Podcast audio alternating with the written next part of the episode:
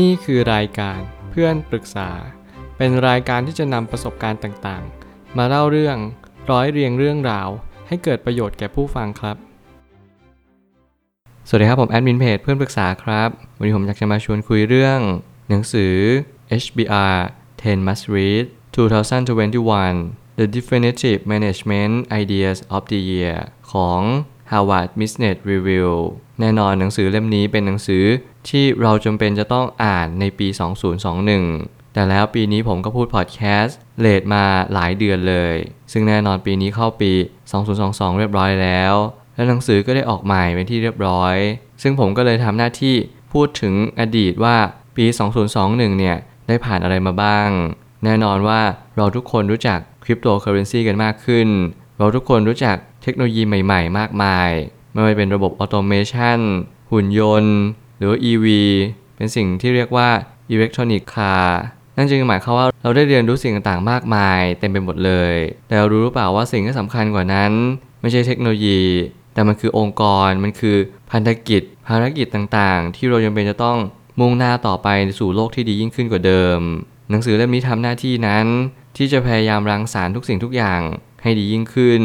ถึงแม้ว่าหนังสือเล่มนี้ อาจจะไม่สลักสำคัญเท่ากับความมุ่งมั่นที่แท้จริงของบุคคลนั้นๆ แต่อย่างน้อยที่สุดเราเอาหนังสือเล่มนี้เป็นเกรดความรู้มาเป็นไกด์แนวทาง เพราะยังไงแล้วหนังสือเล่มนี้ก็สามารถที่อ่านได้ตามคอลัมน์ หรือตามอาร์ติเคิลบทความของ Harvard Business Review อยู่ดี ผมไม่ตั้งคำถามขึ้นมาว่า ถ้าหากเราจะพูดถึงความสัมพันธ์ในองค์กร เราก็จำเป็นจะต้องพูดถึงการให้คำแนะนำของแต่ละภาคส่วน ซึ่งส่วนนี้จะช่วยให้เรามองภาพใหญ่ได้ชัดเจนขึ้น เมื่อเราดู แต่ละ factor ในองค์กรเนี่ยเราจะรู้ว่าสิ่งที่สัมพันธ์กัน คือสิ่งที่จะประสบความสำเร็จได้มากขึ้น นั่นหมายความว่าสิ่งที่ Harvard Business Review ได้เน้นย้ำมากที่สุดในปีที่แล้วเนี่ยก็คือความสัมพันธ์ในองค์กร แน่นอนว่าเราเพิ่งผ่านวิกฤตโควิดมาหมาดๆเราเจอปัญหามรสุมเต็มไปหมดเลย เราเลยอาจจะไม่ได้ recover หรือว่าเป็นการเยียวยาความรู้สึกจริง ๆ นั่นแหละจึงเป็นเหตุผลว่าเราควรที่จะเยียวยาความรู้สึกให้เต็มที่ก่อนไม่ว่าจะเป็นการเปิดใจรับฟัง ไม่ว่าจะเป็นการที่เราเรียนรู้ซึ่งกันและกันแต่ละภาคส่วน เราลองโคออดิเนตดีไหม การที่เราร่วมมือซึ่งกันและกันเนี่ย มันสามารถที่จะพัฒนาความสัมพันธ์ รวมถึงผลลัพธ์ขององค์กรได้ดียิ่งขึ้นหรือเปล่า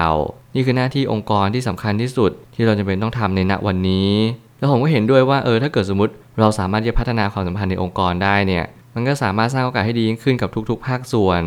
การให้คำแนะนำหลังจากที่เราได้รับมอบหมายหน้าที่ไปแล้วนั้น เป็นสิ่งที่จำเป็นต่อองค์กรอยู่เสมอ แต่รูปแบบนั้นจะเปลี่ยนแปลงไปเล็กน้อย เพื่อให้เข้าประเด็นหลักได้ง่ายกว่า สิ่งที่เรียกว่า feedback เนี่ยก็ยังเป็นสิ่งที่สำคัญสำหรับองค์กรอยู่ดีนั่นจึงเป็นเหตุผลว่าเราทุกคนทุกๆ ภาคส่วนในองค์กรควรให้ feedback ซึ่งกันและกัน มีหลายครั้งในความสัมพันธ์ก็เช่นเดียวกัน ผมมีความรู้สึกว่าทุกๆ ครั้งที่เราทำอะไร หรือว่าทุกๆ ครั้งที่เราคิดสิ่งใดพูดสิ่งใดออกมา เราไม่รู้หรอกว่าเขาคิดอะไรหรือว่ามีปฏิกิริยายังไงกับสิ่งที่เราเป็น นั่นแหละ feedback ทำหน้าที่ที่ทำให้เรามีความคิดต่อยอดมากขึ้นกว่าเดิม มีหลายองค์กรมากๆที่ไม่เคยมีการ feedbackกันตัวต่อตัว รวมถึงมีการฟีดแบ็กแบบไม่ได้สามารถที่จะพูดตรงๆ ได้อย่างแท้จริง นี่ยังเป็นเหตุผลเหมือนกันว่า ถ้าเกิดสมมติเราสามารถที่จะเปลี่ยนองค์กร ให้เป็นในรูปแบบที่เราสามารถจะพูดกันได้เกือบทุก ๆ เรื่อง และสิ่งที่เราพูดกันได้มากที่สุดก็คือ สิ่งที่เราเป็นกันจริง ๆ มันเหมือนเป็นองค์กรที่เราสามารถที่จะรู้จักตัวเองมากขึ้น พูดกันตรงมากขึ้น ม get to the point ที่ไม่จำเป็นต้องเสียเวลาไปกับสิ่งต่างๆ มากมาย ผมมีความเชื่อเสมอว่าถ้าเกิดสมมติเราสามารถเปลี่ยนองค์กรทำให้มันเป็นรูปแบบที่เราสามารถคุยกันได้เกือบทุก ๆ เรื่องเนี่ย เราจะสามารถพัฒนาความคิดศักยภาพ แล้วคุณสมบัติต่างๆ ให้ดียิ่งขึ้นกว่าเดิมได้ เพียงแต่ว่าเราอย่ามองว่าองค์กรคือครอบครัว ที่เราจะทำอะไรก็ได้ทั้งหมดทั้งมวล เพราะมันจะรังแต่ทำให้เรามองว่านี่คือครอบครัวของเราเราก็อยู่เป็นคอมฟอร์ทโซนไปเลย เพราะมีหลายครั้งที่เรามัวแต่นั่งคิดว่า องค์กรคือครอบครัวครอบครัวหนึ่ง แต่แน่นอนคำว่าครอบครัวเนี่ยมันอาจจะไม่ได้หมายความว่ามีประสิทธิผลเท่าที่ควรก็เป็นได้ ข้อมูลของทุกสรรพสิ่งจะมาเป็นส่วนช่วยสร้างความแข็งแกร่งขององค์กรมากยิ่งขึ้น เราจึงจะเห็นว่าเกือบทุกบริษัทมักเล็งเห็น ช่องทางในการเก็บข้อมูลให้มากยิ่งขึ้น เพื่อเป็นส่วนช่วยในการตัดสินใจ แน่นอนว่า Data Analysis Data Collected หรือว่าอะไรก็แล้วแต่ที่เกี่ยวกับ Data ทั้งหมดทั้งมวลนี้ คือข้อมูลอันสำคัญยิ่ง คุณจะหลีกเลี่ยงข้อมูลอันมากมายไปไม่ได้เลย ทุกวันนี้เรากินข้อมูลเป็นความรู้ ไม่ว่าจะเป็นปัจจุบันอดีตหรืออนาคต นี่คือยุคสมัยที่เปลี่ยนแปลงไปหมด เรารู้ข้อมูลทั้งหมดทั้งมวลของทุกๆ คน เรารู้ทุกๆ อิริยาบถทุกๆ การกระทำทุกๆ ความคิด เราสามารถที่จะพิจิตรหรือทำนายอนาคตได้อีก 10 ปี 20 ปี เพียงเพราะว่าเขาตัดสินใจทำสิ่งนี้ในวันนี้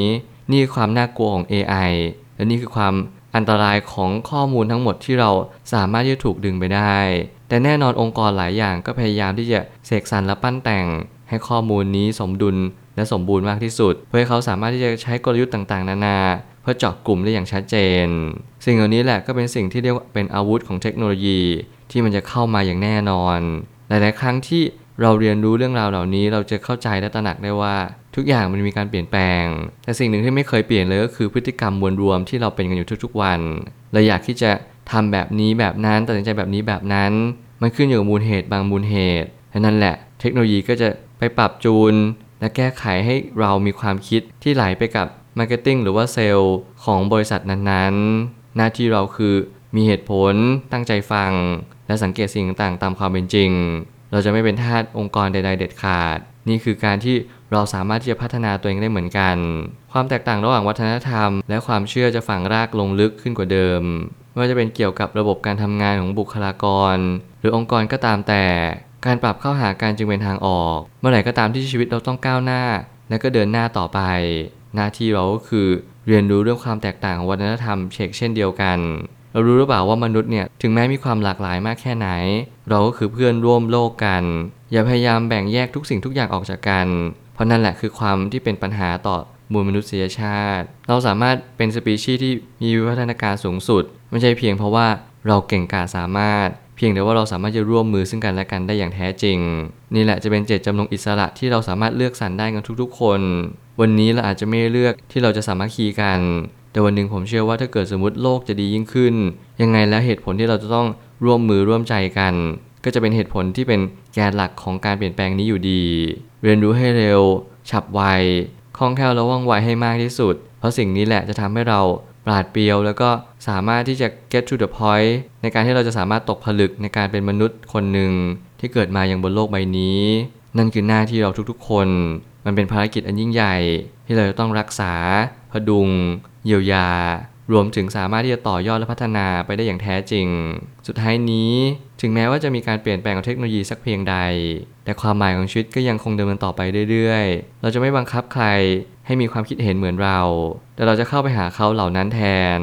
ผมเชื่อว่าการที่เราเริ่มเป็น active มากกว่า passive เนี่ย นี่คือหน้าที่ของมนุษย์ทุกคนเหมือนกัน ถ้าเกิดสมมติคุณอยากเป็นองค์กรที่ประสบความสำเร็จ รวมถึงเป็นคนที่ประสบความสำเร็จในยุคนี้ คุณจะต้องไม่รอคอยสิ่งใด การรอคอยเป็นส่วนหนึ่งของโชคชะตา และการเริ่มต้นทำอะไรบางอย่าง ก็เป็นส่วนหนึ่งของโชคชะตาเช่นเดียวกัน ทุกอย่างที่คุณเลือก นั่นคือผลลัพธ์ที่คุณจะต้องพบเจอในอนาคตอย่างหลีกเลี่ยงไม่ได้ หลายครั้งที่เราตัดสินใจเต็มไปหมดในชีวิตประจำวัน คุณมักจะสับสนแล้วก็งงงวย ว่าคุณจะต้องเริ่มต้นยังไงดีกับชีวิตของคุณ แต่หน้าที่ของคุณก็คือฟังเสียงเรียกของหัวใจ รู้ว่าตัวเองต้องการอะไรจริง ๆ ในชีวิต นั่นแหละจึงเป็นทิศทางที่สำคัญที่สุด ที่คุณจะรุดหน้าไปสู่ จุดหมาย ที่คุณไม่รู้ว่าวันจะไปถึงหรือเปล่าและคุณแค่รู้ว่าวันนี้คุณควรลุกขึ้นมายืน และก้าวขาเดินต่อไป การรอคอยไม่เคยช่วยอะไรคุณให้ชีวิตของคุณดีขึ้น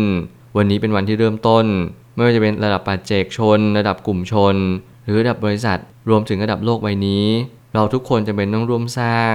ร่วมกระทำลงมือคนละไม้คนละมือ นี่แหละจึงจะเป็นสังคมในอุดมคติ โลกในจินตนาการ ที่เราสามารถที่จะสร้างทุกสิ่งทุกอย่างให้งดงามมากยิ่งขึ้น ผ่านระบบความคิดสร้างสรรค์ และคุณธรรมสื่อไป ผมเชื่อว่าทุกปัญหาย่อมมีทางออกเสมอ ขอบคุณครับ รวมถึงคุณสามารถแชร์ประสบการณ์ ผ่านทาง Facebook Twitter และ YouTube